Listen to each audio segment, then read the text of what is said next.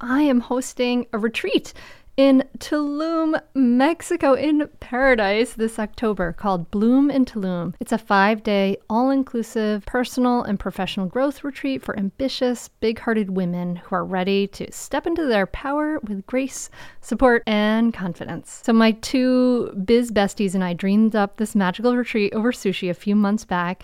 And after lots of planning, it's actually happening.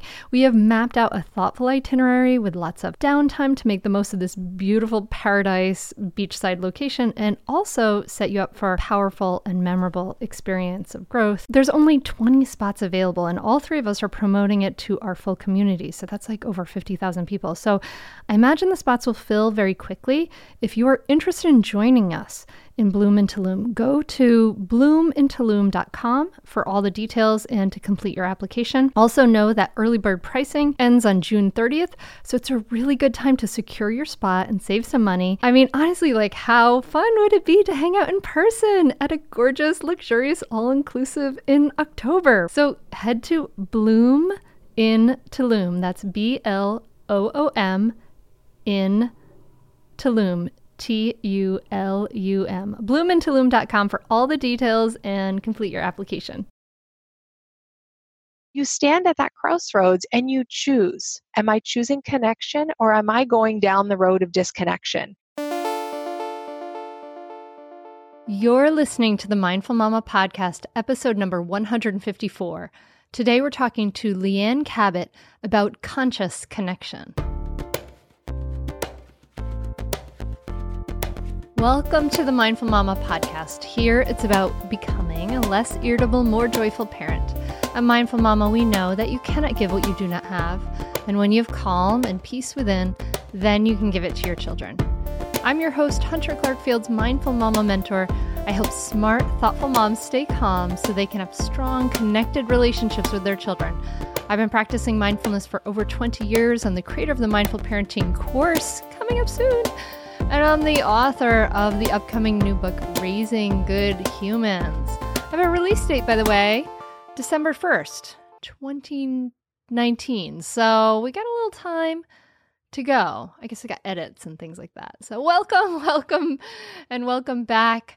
I'm so glad you're here. This is a going to be a riveting conversation with you. I am so excited for you to talk to Leanne Cabot and Leanne coaches women towards deeper connections with their children, their partners, and themselves, living with purpose, authenticity, and intention. And she hosts this really amazing mom conference near Seattle. And you can learn more at mamaconnects.com. She does this cool conference. But the thing about Leanne is that she has an incredible story. And I invite you to kind of put yourself in her shoes. What would you do if you found out you only had five years to live? How would that change everything?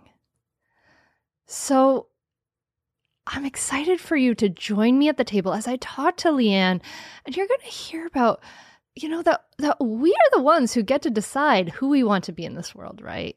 And thinking about how we react and talking about how women are chronically under cared for and how illnesses can really happen when we're depleted and thinking about our inner inside right? Like how our thoughts can become our words and all of those things. So you are going to really love this conversation with leanne before we dive in, I want to let you know that the Mindful Parenting course is about to open up live registration for this year. And we only open up the course twice a year. And there's an exciting change that actually, when you join the Mindful Parenting course, you join kind of, it's kind of like a lifetime membership program because you get lifetime access and you get a lifetime access to the live coaching calls. So it's really, really a cool community to join. So there's so much that happens with mindful parenting that re- can really transform your relationship. So I invite you to learn more, check it out. This registration will only be open briefly, so go to mindfulparentingcourse.com, mindfulparentingcourse.com, and I'll see you there. And now, on to this episode.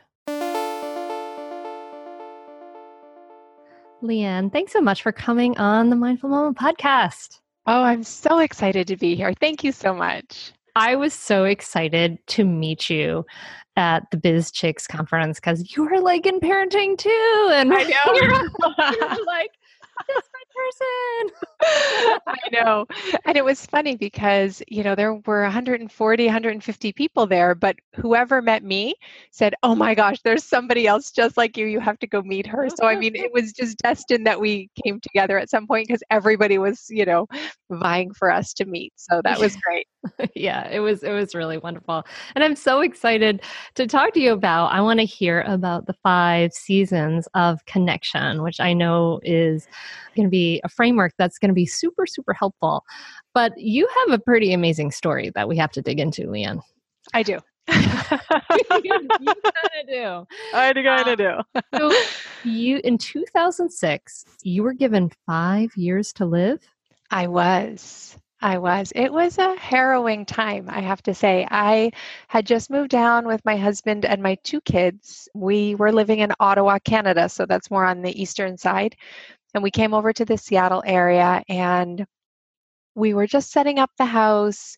We just got our, you know, our packages delivered from our move. I was 5 months pregnant so everything was in utter chaos and my husband needed to take a business trip to california and he's like are you sure? And i'm like yeah it's fine. I probably won't get anything done but just go and you know you've got this new job now. You really need to play the part. And so he left on that business trip and one of the nights that he was gone i woke up in the middle of the night being pregnant and needed to go to the bathroom and i actually collapsed on the floor and i blacked out and I came to pretty quickly, but I was paralyzed. Like I oh actually oh couldn't move. I was frozen on the floor. I had fallen face first, so I was on my tummy, which I mean, this was baby number 3, so he was already, you know, grown and, and strong inside of me. And I started obviously to panic.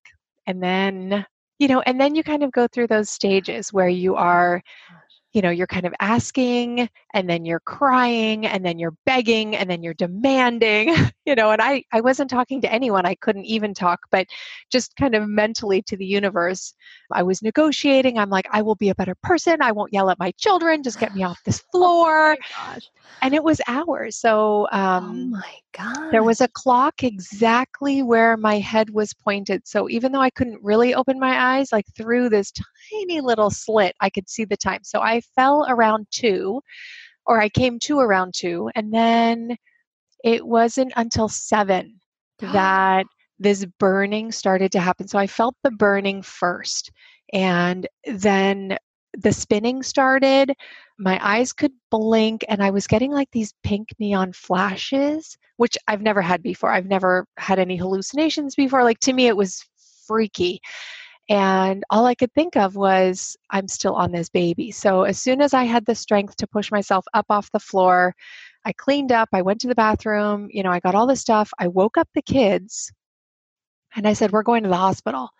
And it didn't occur to me to call 911. I just kind of tossed mm. them in the van and we drove to this hospital. Oh, yeah, because if that happened again in the right. car, oh my gosh. How old didn't even kids? Yeah, four and two. Oh my gosh. Didn't even occur to me. I was just like, I have to, you know, like you just don't even yeah. think, you just yeah. go. And so I typed in the GPS, you know, hospital, because I mean, we had only been here two months. I didn't even know where that was. Mm. And we got down there and they were pretty surprised that I was in the shape that I was in.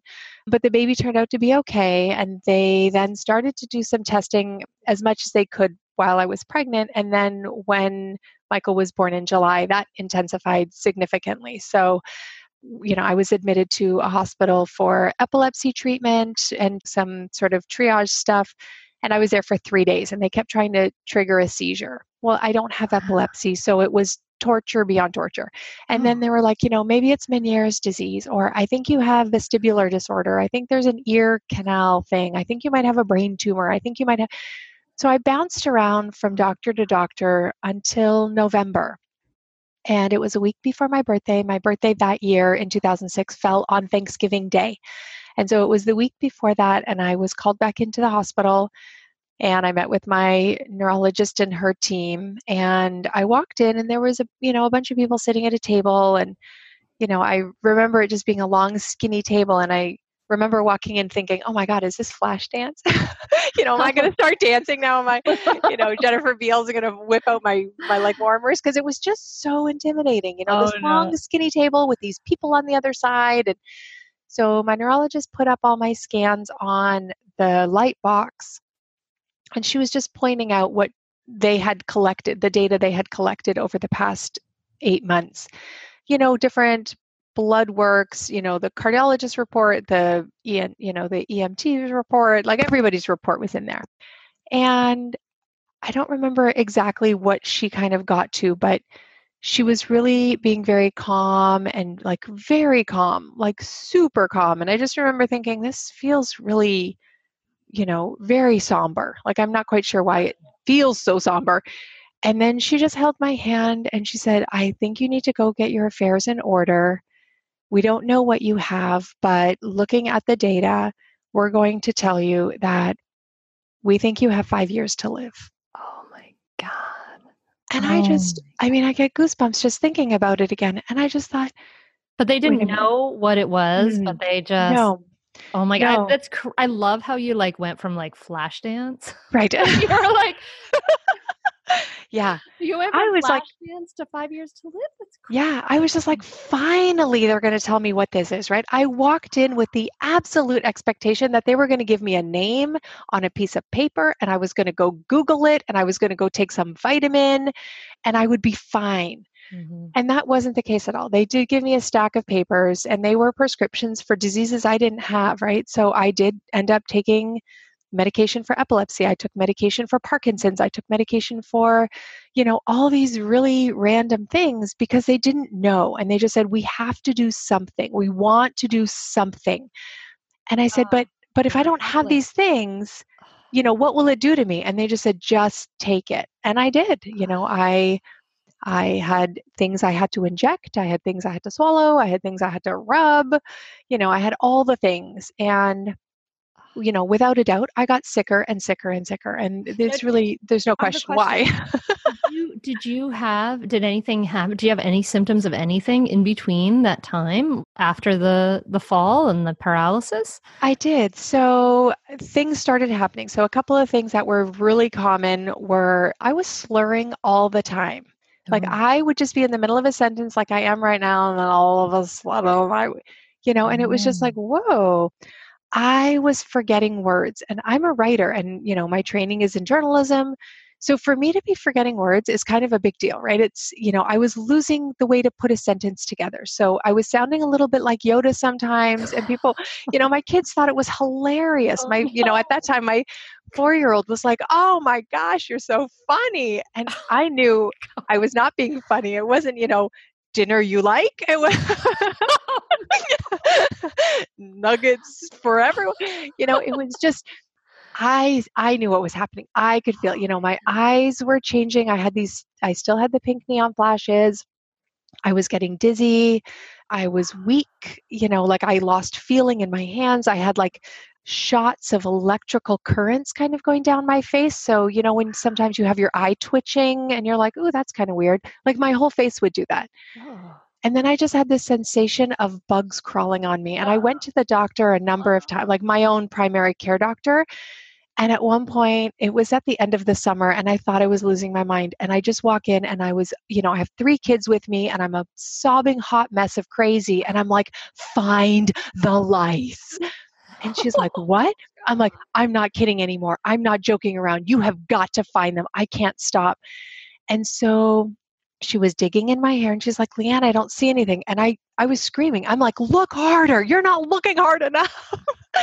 and she's like, what does it feel like? And I said, it feels like they're walking through my head with concrete boots. And she was like, Leanne, that's not what lice feels like. And I was like, what?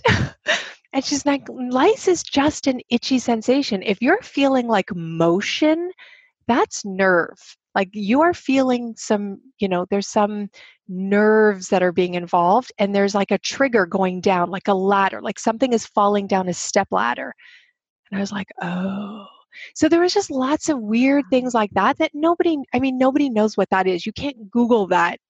Yeah. And so when I presented all of these things over time, you know, I would see the next doctor. I'm like, hey, I've got these bugs in my hair, but they're not really there.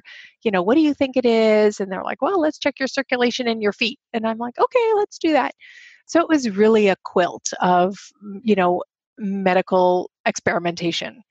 Mm. And so I did have symptoms of all kinds, new things, things that started and stopped, things that were ongoing, and it just kept adding to the to the stew of what this was, which at the end 12 years later they still don't know. Wow. Holy Yeah. That's so weird. Oh my god. I There's know. so many there's so many like that like crazy stuff going on. And we really know so much less than we think we know.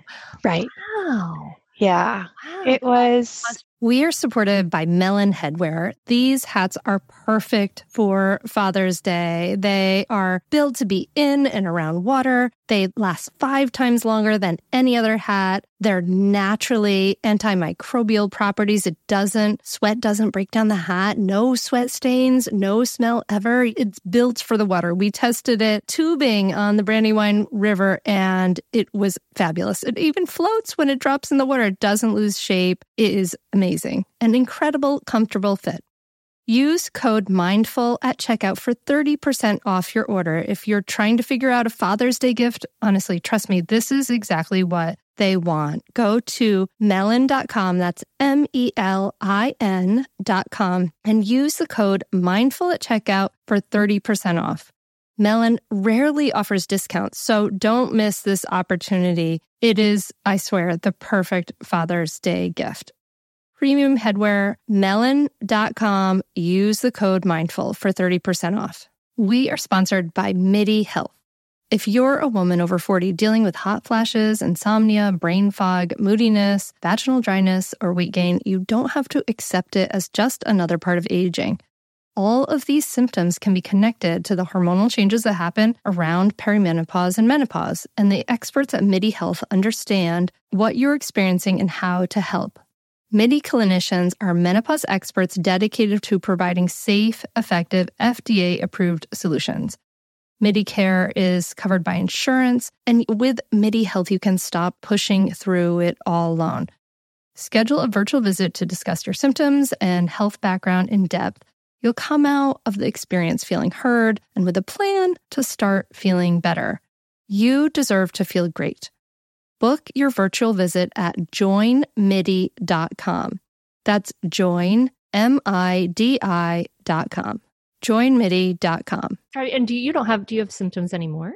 Oh, I do. Yeah, I Mm. definitely do. I mean, I think a couple of the things that happened at that time, you know, which I love the name of your podcast because I had to become mindful. I had to Mm. choose to live. At some point, I was dying, right? I mean, I was taking medication for diseases I didn't have. I was, you know, becoming a shell of a person. I was becoming a mother that I would never even want to wish on my enemy's children. You know, I was mm. angry and irritated and I was just always on edge and I was frustrated and I was angry that I was dying. You know, I mean, it was just all as a person, I was sad, but as a mother, I was aggravated by, you know, the little noises and the messes and mommy can I have another glass of water. And it was just pushing me all over the place. And so I decided, well, actually, I didn't decide. What happened was my husband had asked his mother to come down and help out because I was really struggling. Oh, yeah. And there was a moment where my daughter asked for a cheese string. And I was like, Yeah, I can totally get you a cheese string. Why don't you bring it to me? And so she was trying to open it and she couldn't. She's like, Mommy, I really can't open it. And I'm like, It's fine. You know, you're three. I can do this for you. And the two parts of the plastic that come together were fused. But at that time, I didn't know it. And so I'm trying to open it and I'm like, where's the opening? And I'm trying to pull, and then I'm twisting it a little and I'm squeezing it a little. And she's like, Mommy, I can do it. I'm like, no, no, no, I've got it. And I'm working it and I'm twisting it and I'm squeezing it and I'm I can feel myself getting hot and I feel myself failing at opening this God. cheese string. Like It's I like can't the test of everything. it is. It, it was the absolute test of my abilities as a mom, as a Oh. person, as a provider. And my mother in law was watching. And so I am just like, I can do this. And she's like, Here, give it to me. I'm like, No, no, no, I've got it. And then my daughter's like, Mommy, I don't actually want cheese anymore. I'm like, You're getting this cheese string. You just wait You a moment. this effing You are eating this. And I'm twisting it and I'm squeezing it and it's getting warmer and it's melting in my hands and I'm working it. I'm working it and I couldn't take it. And she's like, Mommy, I don't want the cheese string. And my mother in law's like, Leanne, give me the cheese string. And I was like, Stop. And I put the cheese string on the counter. I grabbed a cleaver and I chopped it in half. And this thing flew in both directions. Oh And I looked down at my daughter's face and she was mortified Oh my god. and she ran away crying. And I was like, oh my God, Nicole, I'm so sorry. I'm so sorry. You know, and then I just literally collapsed on the floor. I was a horrific monster. Like she is never going to remember about this cheese, but she's going to remember in that moment. She sees her crazy mother wielding this cleaver. and I just started to cry. And I went out for a walk in my neighborhood, and we live at the bottom of this pretty steep hill. So, me huffing it up the hill was effort. And I was hot and I was sweaty, and I was still hot and sweaty from the cheese string problem. But I was like, this is not happening. This is not my life. This is not how the story ends. This is not okay. And, you know, neighbors kind of push their children in the house, and I'm storming up the street screaming my head off like a lunatic. Oh my gosh. Run And away was- from the crazy mother. It was. It was like, oh my gosh, do not go to the bottom of the hill. That crazy woman lives there. And I just huffed it up the hill and I, you know, went down the hill again. I went back up the hill. Like I just needed to get it out. You know, I just had to get it out. Mhm. And at the end of it, I was exhausted. I was totally spent and depleted. I went to bed and I just fell asleep. And when I woke up, I threw out every medication in my house, like Mhm. everything from eye drops and Tylenol all the way to the hardcore stuff that I had. Everything went. And I just decided I was going to sleep. I was going to eat clean. I was going to start yoga. I was going to do whatever my body needed to get through this because this was not me Mm. and I slowly started to rebuild. And, you know, there were definite bumps in the road. Like I chose to lie on the floor and play Legos with my kids for hours on end, and I didn't do dishes for days, you know. And my husband would come home from work and he'd be like, Hey, Leanne, any chance that laundry might happen this week? And I'm like, Nope. nope, laundry is not on my list because I really didn't care. That didn't matter. And I said, if you need to hire someone, if you need to do it, if you need to train the children, whatever you need to do, I'm not doing it. I am taking care of me. And it was a really bumpy ride because no one in my family had experienced the mother going on strike. And I think this is, would be the case in most families. Like, I think we don't recognize how much we carry of the you know the invisible load of work Yeah. and when I just stopped doing it, things were falling apart. So I Mm. slowly stepped into a little bit and I'm like, you know what, I'll do this, but I'm not doing that. I definitely trained the kids. We got hardcore on chores in the house. And then we just grew from there. And I really decided what is going to fill this family with so much love that if I die, that will be what they remember. They won't remember the cleaver and the cheese string. They won't remember the crying and the fighting. They won't remember all the agitation. They will remember the love and the fun. And so we definitely brought things into our family at that point. Um, traveling being one of them, I was seeing five everywhere. You know, when somebody tells you something like a tarot card reader or a doctor, it really plants this seed deep inside of you, and then you see that everywhere. You know, like once you hear something, you go find evidence. So I was looking, mm. and there was five everywhere. So it felt like the universe was mocking me a little bit that I had five years to live. And I'm like, this is not okay. I got to change this up. Were you I- counting down in your head? Oh, I had a calendar. Like I was crossing off days. I to my birthday of that fifth year. I thought, Oh you know, that was the end of the road, right? Like that is the day that I will die. And it was terrifying. And I cran I lived life like someone on some crazy upper drugs. Like I was packing it all in. I was dragging the kids from, you know, sun up to sundown, cramming in museums and zoos and park visits and doing crafts in between. I mean, it was exhausting, but I didn't want to miss anything. And then I slowed down. So Mm. that was a huge gift and it probably saved me. You know, I think becoming mindful of the life that I wanted, the legacy I wanted to leave them, and the lessons I wanted them to grow up with saved me and saved our family. Wow. So with the number five, I transformed that to be 50. And I'm like, I'm going to live to be 50. I was 35 when I was undiagnosed. And I said, so 50 was a huge leap in the future for me. I thought 15 years, like that's awesome. And then I'm like, how am I going to stay busy and distracted? Because then all I'm going to think about is I'll die at 50. so I decided single handedly, I didn't talk to my husband, which was probably a mistake, but I said, we're going to travel the world and I'm going to visit 50 countries before I turn 50. And that's a very expensive thing with five people in your family. yeah, that's really so I didn't think about that, but we're still doing it. I mean, we just got back from Belize a couple of days ago, and that was country 47. Oh my God, you're yeah. there. I know, I'm almost there, and I'm 47 years old. So oh. I have oh, three more years to get to. So I'm clearly going to, uh, 2019, I will get to my 50. And now I'm like, you know what, 65 by 65. Like I cannot let this non illness illness drive my life any longer. So I really I live fully, I live wholefully, I live mindfully and and I think those are the lessons as a mom that I needed to fully integrate so that I could teach that to my kids because they are better people in the world because I got sick. You know, not that I was mm-hmm. raising little hooligans before, but you know, we talk a lot about center and grounding and peace and you know compromise and forgiveness and things i know we didn't talk about before but now it's mm-hmm. it's very common. We talk about angels and we talk about you know just the happenstances of the universe when things happen coincidentally and they're not really coincidences you know what does that mean and what are the patterns that you know that we're trying to learn in this lesson? And it's a very very different conversation. So i'm strangely blessed that I was given this diagnosis. And if they had said to me, hey, you know, you've got this thing, just take it easy, go have these vitamins, you know, I probably wouldn't have completely 180'd my life. Mm-hmm. Yeah, but them yeah. telling me, you have five years, get it in order, do whatever you want to do because the countdown's starting. I was like, oh man, I am not wasting a moment.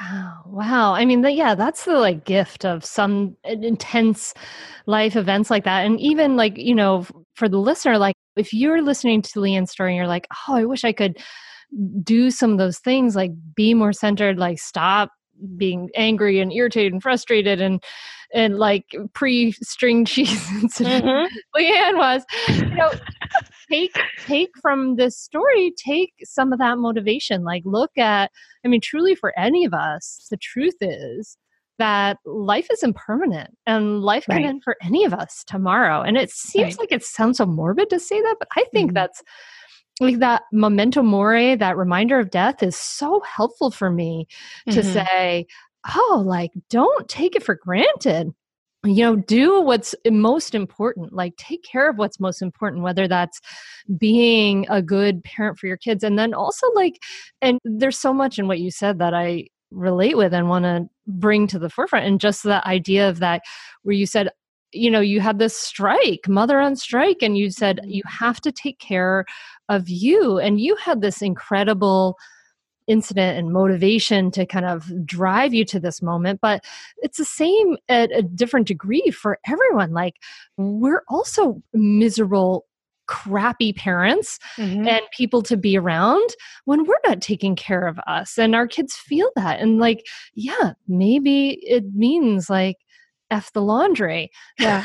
And yeah. you know and we can take that and say what is most important? Like, you know, if you're going to die tomorrow, what is most important? If you're going to die in X number of days, what is most important? I mean, I had a good friend in college. I loved him so much. He was like this real tall, heavy black guy with long dreads. He was so beautiful and he smiled all the time. And I think maybe we met swing dancing. I couldn't can't remember, but he was great, my friend Reggie. And he would like take me and like swing me around his body and through his legs, swing dance like like it was awesome. And he like laughed more than anyone I knew, and they watched funny movies all the time. And I was like this angsty college hmm. kid, right? And then he died in his twenties. But when I went to his funeral, which was like overflowing, like it was this just thousand, you know, probably like thousand plus people there because mm-hmm. he was so full of love and so full of life. I found out that when he was young, like uh, when he was 16, he was given six months to live.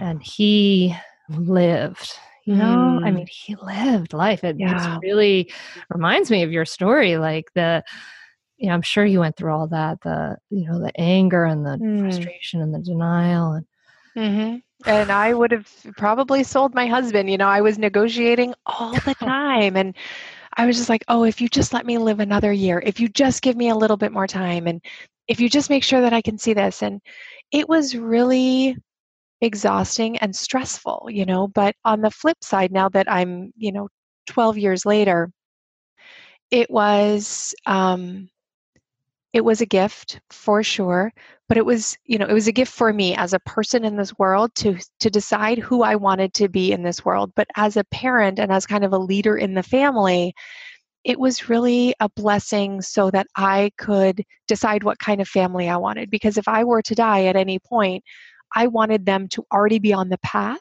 that i mm-hmm. wanted them to continue on so yeah, not your mother in law's. Not my mother-in-law's path for sure. I mean i love my husband i love my mother-in-law don't get me wrong. It's just you know i am not culturally from where they're from so it always just strikes me as just very different from me you know? I feel very bohemian and, and gypsy in my upbringing and that wasn't their experience. So there's just always that little bit of like ooh that feels so rigid when i'm sure it's totally normal to other people. I'm just way too far on the other side of that spectrum but But what a beautiful thing to decide yeah you want to be in this world, to make a clear decision about what my family is going to be like and to use your influence for those powers of good, right? To get Yeah. control of that one thing you have some control over, right? Is like Right. the aspects of ourself and to leverage those in such a way that you can really cultivate that Mm. you know that grounding cooperation listening all those beautiful things you were talking about yeah Yeah, Mm. and I think that's how, you know, the seeds for the five seasons of connection actually got planted because I had to sit often. Well, I did sit often because I was, you know, dizzy and in pain and all those things. So I often sat. And in those moments, I would think, what does my family need right now? Like what what guidance would we want? What would we want our map to say? If I was looking at a map of where we want to go, where would I want you know where would i want to be headed and how would i want to be headed there and what would i want to pack for that journey? And so there was a lot of reflection on getting my family to move like as a as a tribe you know like as a little tribe to where we all wanted to go because we were starting to get into the teen years. My oldest was becoming a teen and you know families get a little bit fractured and energies shift and you know kids start becoming who they need to become and that definitely pushes against the little unit that you've had them be a part of while they were little right? Mm-hmm. So that you have to stretch the space of your family so that they can step out a little bit further from that from that center. And that challenged us a lot because i was surviving on a very clear set of rules that I understood and I designed so that it would make sure that it brought out the best in me and the best in the kids. But when they started pushing against that, we had to shift. And so the five what seasons were of rules what were the Yeah, rules I mean, it supported you before that yeah, I mean, we had, you know, they were all, if I mean, if you think back to preschool and kindergarten, it was a lot of things like that. You know, if you were, you know, you held a talking stick if you wanted to talk, and we sat in a circle and we solved problems together. You know, we took turns. And if there was ever any conflict, we drew pictures or we got Play Doh or we, you know, we built something while we talked about it. Like it was just very child centered.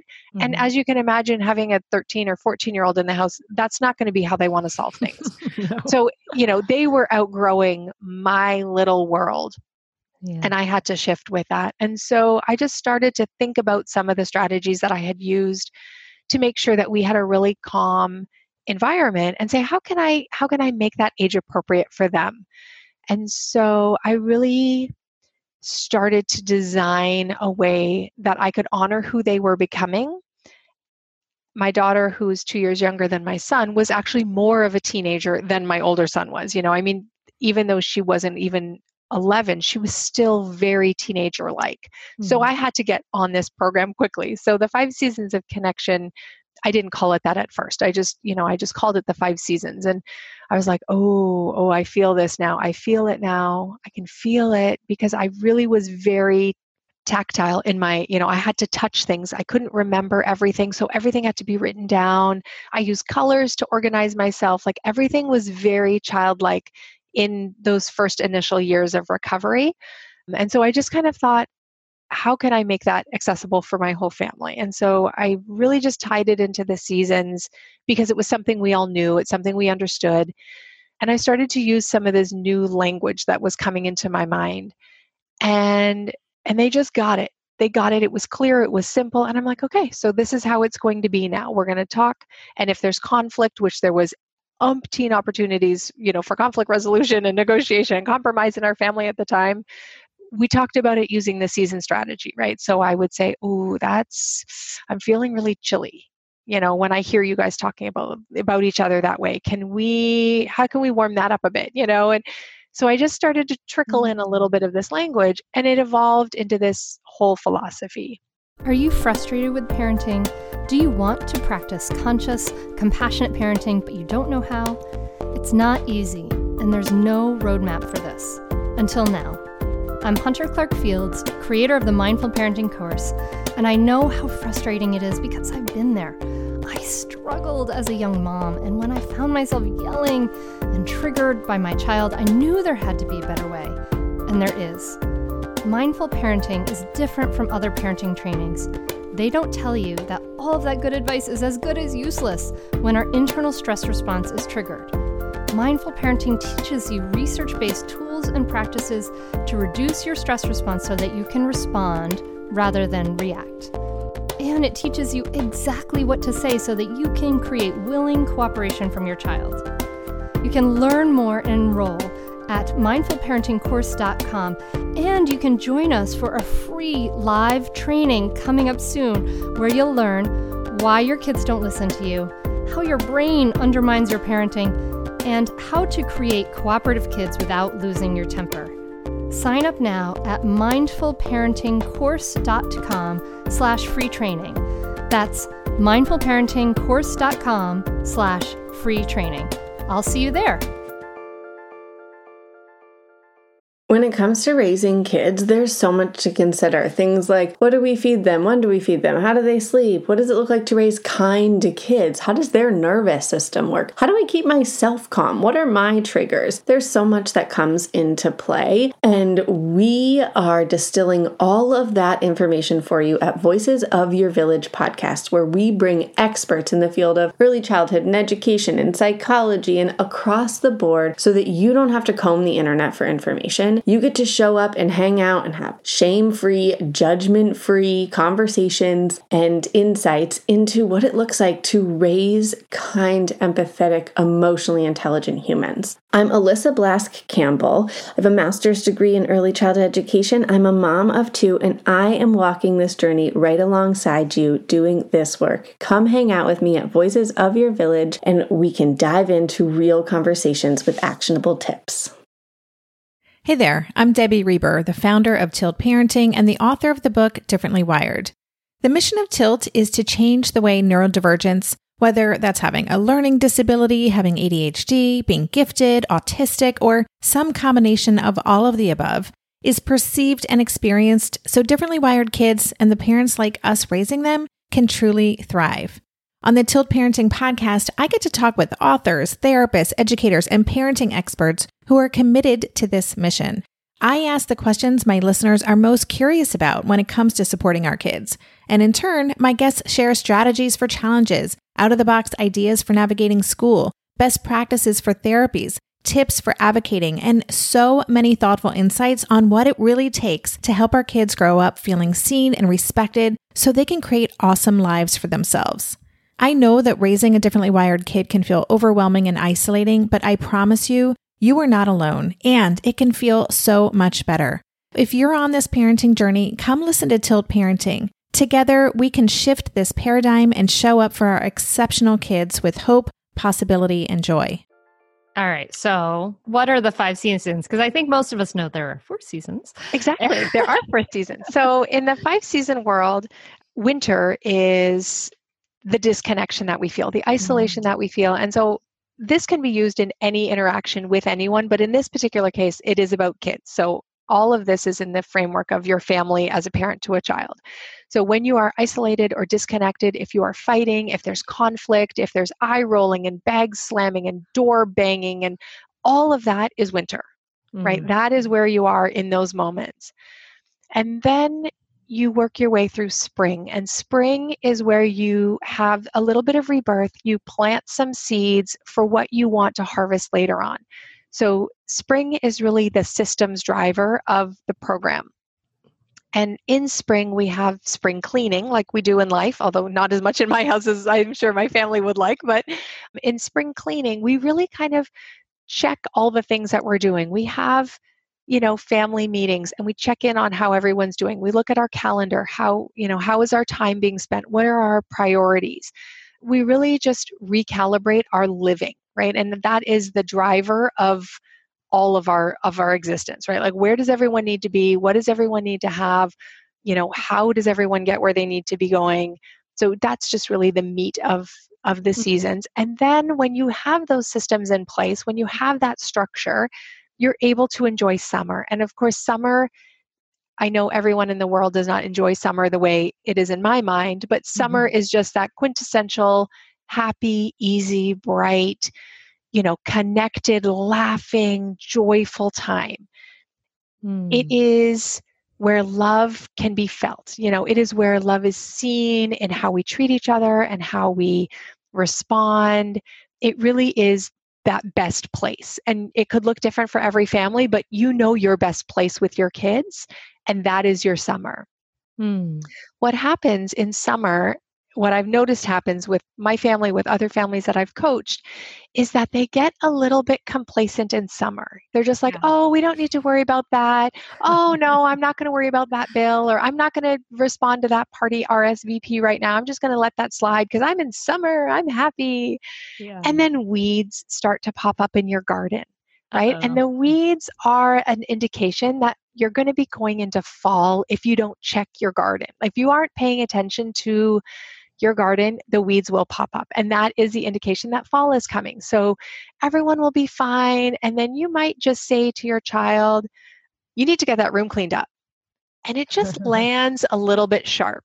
Uh-huh. So in summer, they might not quite catch the sharpness. And they'll be like, yeah, I'll get to it. Don't worry, mom. I'm going to go to the, you know, I'm going to go here. I'm going to go there. Everything's great.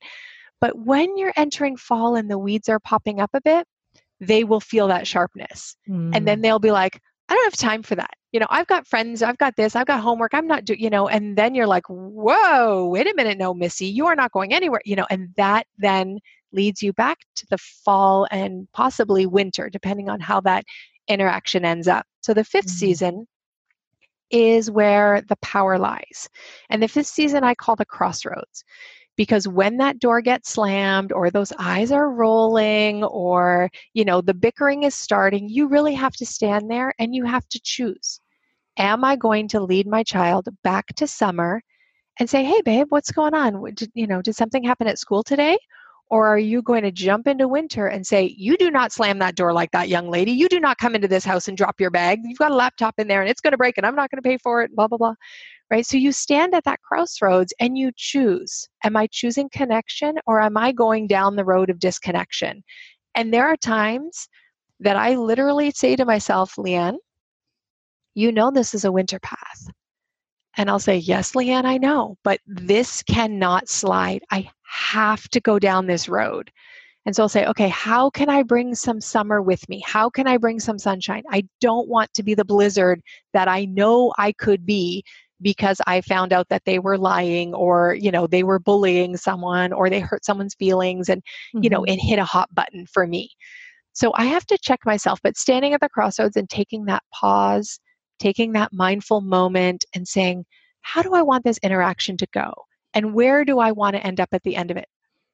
When we get mm. through this interaction, do I want to feel disconnected or do I want to be close with my kid?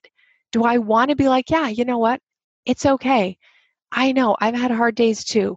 But when you come home and you slam the door and you drop your bag, it kind of sets off for me something, right?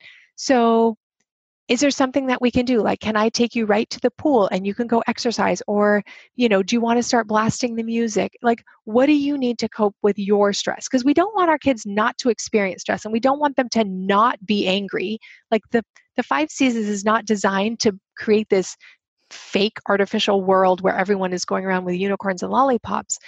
It really is to honor the full experience but we want to kind of shorten and de-intensify the winter times so that the kids don't stay there that long and we don't stay there that long. Yeah, yes, we need, to us. feel them. Right. They need us to teach them how to cope with stress. I mean, that is like one of the most, the number one skills that you could ever learn in your life. And, you know, just like they learn how to load the dishwasher, they need to learn from us how to cope with stress. I think it's one of those things that has been lost in you know the generational slip. Yes. and i noticed i was a teacher for many years and i noticed it changing. I noticed that kids could not deal with frustration or they could not be given feedback even if it was sandwiched with love and served with happiness. If there was any criticism in there it just cut them to the core. And it was just they didn't know how to find their resilient self right? They didn't know mm-hmm. how to dig out and say, I'm going to get this feedback and I'm going to grow from it. So, being in winter is probably one of the more powerful seasons you could be in because it is there that you feel the feelings and you decide, okay, I want to get to spring. What are the coping mechanisms and the tools that I need in spring to pull me out of winter, right? So you use spring as a springboard to kind Mhm. of launch you back to where you want to be. And it's not instantaneous and it doesn't necessarily happen, you know, all the family leaps forward together. I mean, there are many times in my own family where I have multiple seasons in one moment. You know, I've got a summer relationship with my daughter, and my oldest and I are like, mm, I don't know, it's a little bit itchy. I'm not sure. We're kind of in fall, and then it's dead on winter with the little one, right? And so you have to navigate this as a parent. But once you have this framework and you have the language, you're like, oh, I know what this is. And so I have in spring, in my spring cleaning toolkit, I know what tools I can use to navigate each of these seasons with my kids separately. And hopefully we all end up to summer together. But if we don't, it's okay because I know how to do this. It doesn't make you feel disempowered, right? It really is very empowering. Well, for me, it is. Yeah, I hope it is for I- other people. and I love the idea of planting seeds. You know, my teacher, the Zen master Thich Nhat Hanh, talks about watering seeds, and we must water our seeds like a, a good farmer. And like a, a good farmer, we know that we need compost, right? We need Mhm. those We do. challenges. We need that the shit, right? We need Yeah. that, and that we need that to to grow a flower. And we can also Right. selectively water. We can water the seeds of mindfulness. We can water the seeds of compassion, and we can Mhm. choose not to water the seeds of all the things that you know pop up very easily. I love this framework, Leanne. Um, Oh, thank you. it's really beautiful. and I love the idea of the crossroads because that's a beautiful way of thinking about it. Am I going to leave my child back to summer or am I going down the road of disconnection? And what you're pointing to is helping people be mindful of their Mm. language, right? Like Right. when we're connecting, we, you know, that communication. Am I going to be thoughtful and Mhm. skillful about my communication or am I going to let the words of my are disconnecting and that maybe you know i grew up with come out of my mouth right? So it, it's kind of pointing to that mindfulness and skillful communication. You're pointing right to those two things which are at the heart of mindful parenting Exactly. No, I absolutely think you're right. And I think, you know, we can even take it one layer further deeper, and that is that our thoughts become our words, right? So, Mhm. yes, we have our communication, but, you know, what happened for me and what was happening for me, which is part of why I created this system just to kind of keep all my stuff straight in my head because I wanted to be a better parent, is I was reacting and I was I was responding because Leanne was upset or Leanne was triggered or Leanne was getting, you know, something was being touched in me that brought me back to when I was a child or, you know, mm-hmm. an, an instance where I had been disenfranchised or I had been hurt.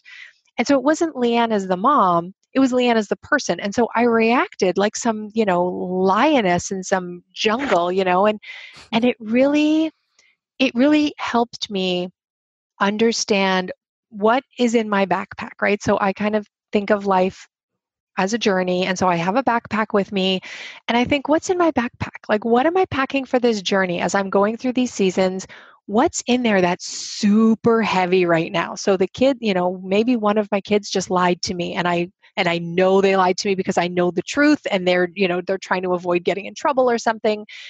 They just put in my backpack this massive boulder of their lie. And so it became very heavy and hard for me to ignore. And so I kind of lashed out at them, being like, "Don't you dare lie to me. I know that, you know, what the truth is." And and because the backpack felt so heavy all of a sudden, I kind of crumbled under the weight of that of that hot button issue. And so mm. being aware of what their actions were creating in me and then thinking, where did that come from? Like, is this a belief, you know, money doesn't grow on trees, Leanne? You know, as a child, I would hear that all the time. So when my kids are like, oh, I, I lost $5 at the store, but it doesn't matter. Like, I'm sure someone else will pick it up and they're going to be happy. It doesn't matter. Like, I'll get more. And so my initial reaction is, oh, money doesn't grow on trees, daughter. But then it's like, you know what? Actually, you're right. Someone will find it and let's get you a little purse and let's keep the purse attached to your knapsack. You know, like let's be mm-hmm. proactive about solving this. But when she first was like, ah, it doesn't matter, I lost money, it doesn't matter, that set off something in me pretty deep. And it was not about me as a parent, it was about me as a person. And so when we decouple our personness with our momness, we're able to get a little bit deeper because when we react to our kids and some of these hot button issues, it really isn't about where they are right now and where we are right now, it really brings us back to another time and another place. And we have to understand that and be super self aware so that we can not have that carry the, you know, the importance that it did at the time, but it may not now. Like my son doesn't need to know that, you know, I was hurt in some unrelated way 25 years ago and that's why I carry this, you know, this grudge in my life. And so he just tipped it off and now I'm a crazy person. He wants me in this moment being the mom that he wants me to be. And so it's my job to kind of decouple my experiences and just glean from it what I can so that I can bring the best of myself to them, but also get a deeper understanding of my experiences and how it got me where I am.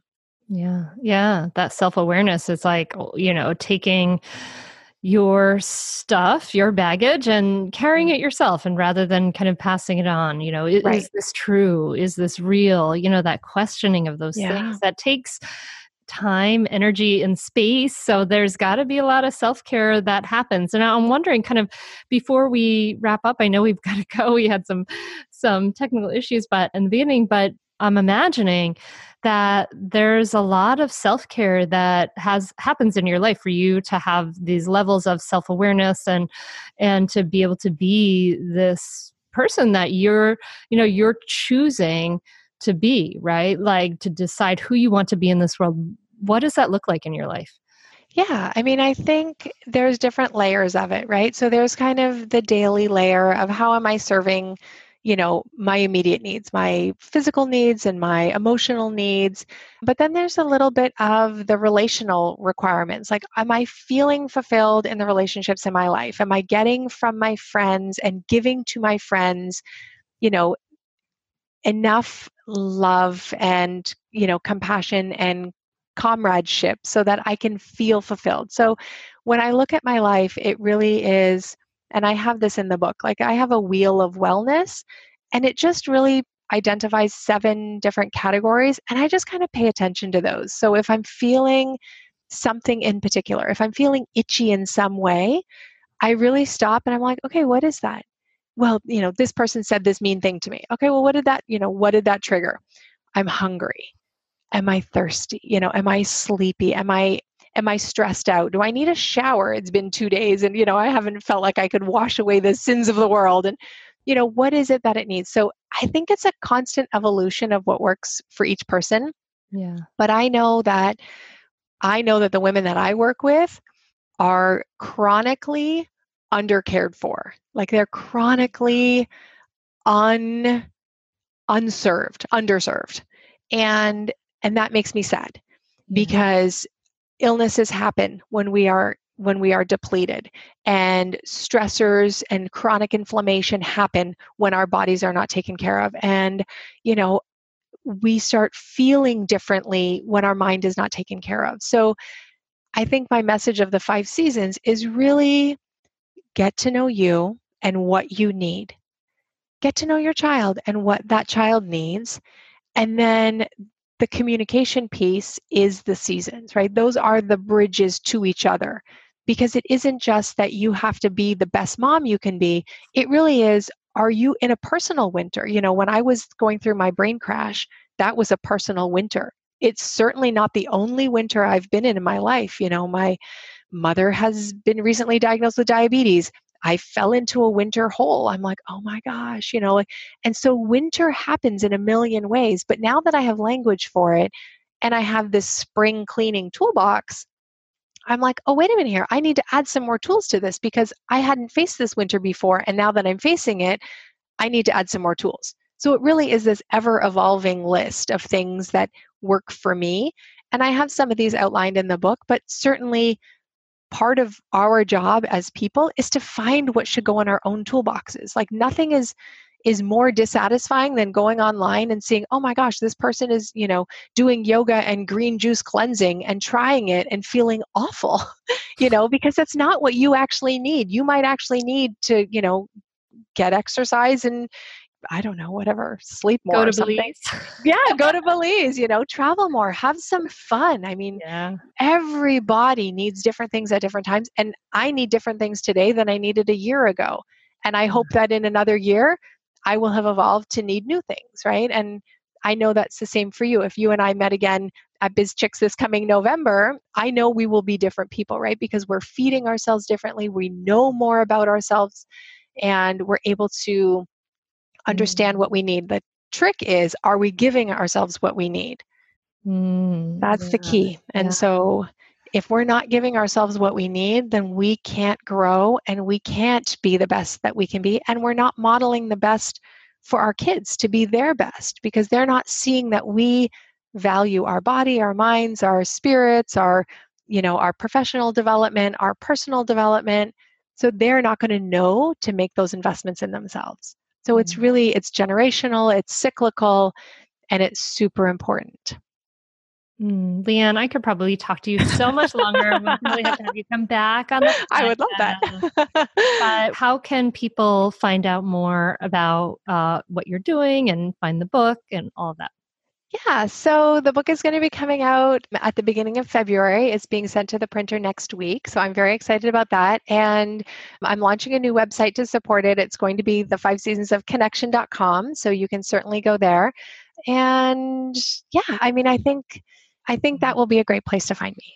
That's wonderful. Leanne, thank you for sharing your story and for your the spirit and the heart so clearly bring to this work and what you're doing to, to help moms and to help families and the ripple effects I, I know are huge. So thank you so much for for doing what you're doing Oh, thank you, Hunter. It was an honor to be here. I love talking to you. And, you know, actually, I was having some things come through on my email about this appointment. And every time I saw it, my blood pressure went down.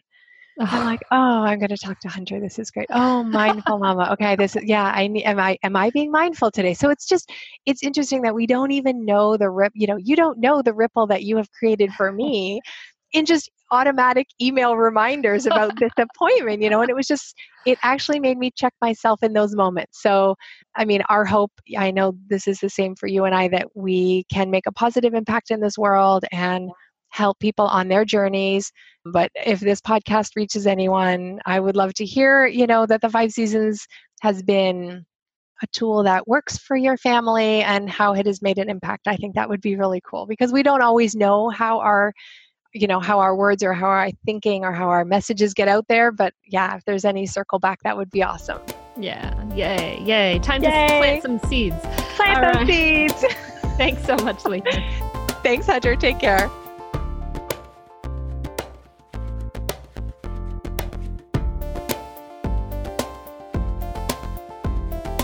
Wow, doesn't Leanne have an amazing story? Uh, it just, that whole thing just blows me away. It's amazing. You know, so what would you do, right? What would you do if you only had five years to live? How would you focus on? And I think for me, you know, I would focus on what is most important and what is more important than our relationships. And that's why I've created the Mindful Parenting course, and registration is about to open, and you can join it. And when you join, it's like joining a lifetime membership because you have lifetime access to all the coaching calls, which is amazing. So, if you are irritable, if you are frustrated, if you want to know how to talk so that you can create willing cooperation from your children, join us invest in your family and yourself and the things that you really care most about, right? Do that for yourself, do that for your family. You know, if I only had five years to live, that would be most important to me. I don't know. But anyway, check it out. Go learn more at mindfulparentingcourse.com. That's mindfulparentingcourse.com. And I have one spot's already been taken, but I have five four remaining spots in the mindful parenting accelerator program where you get to even have some live one-on-one coaching calls with me too. So check that all out at mindfulparentingcourse.com and next week there will be a live coaching call so check that out. I feel like I've said the words uh, check that out so many times, so I apologize. But of course, I hope you're subscribed so you'll get that episode. And I wish you a beautiful week. I hope that this conversation has really sparked something in you about how you can live more fully. So I hope that for you. Wishing you a beautiful week, my friend. Namaste. Hi there, I'm Andrea Owen, self help author with 19 translations of my books, global keynote speaker, and life coach. My podcast, Make Some Noise, has been serving up self help in a simple to digest way for the last decade. The topics brought in each episode are practical and easy to implement around topics such as working through fears that keep you stuck, different modalities of therapy, managing your negative self talk, and more. We bring you guest experts, solo episodes, and I even coach listeners on the air around relatable struggles. I also do my best to weave my sense of humor into some heavy topics because let's face it, life can be pretty hard and it's so much better when we can have some fun while walking through our challenges. Whether you're seasoned in personal development or just starting out, Make Some Noise podcast will help you become the best version of yourself, the person you're proud of when you look in the mirror and show up in your life. Simply search Make Some Noise with Andrea Owen wherever you listen to your podcasts.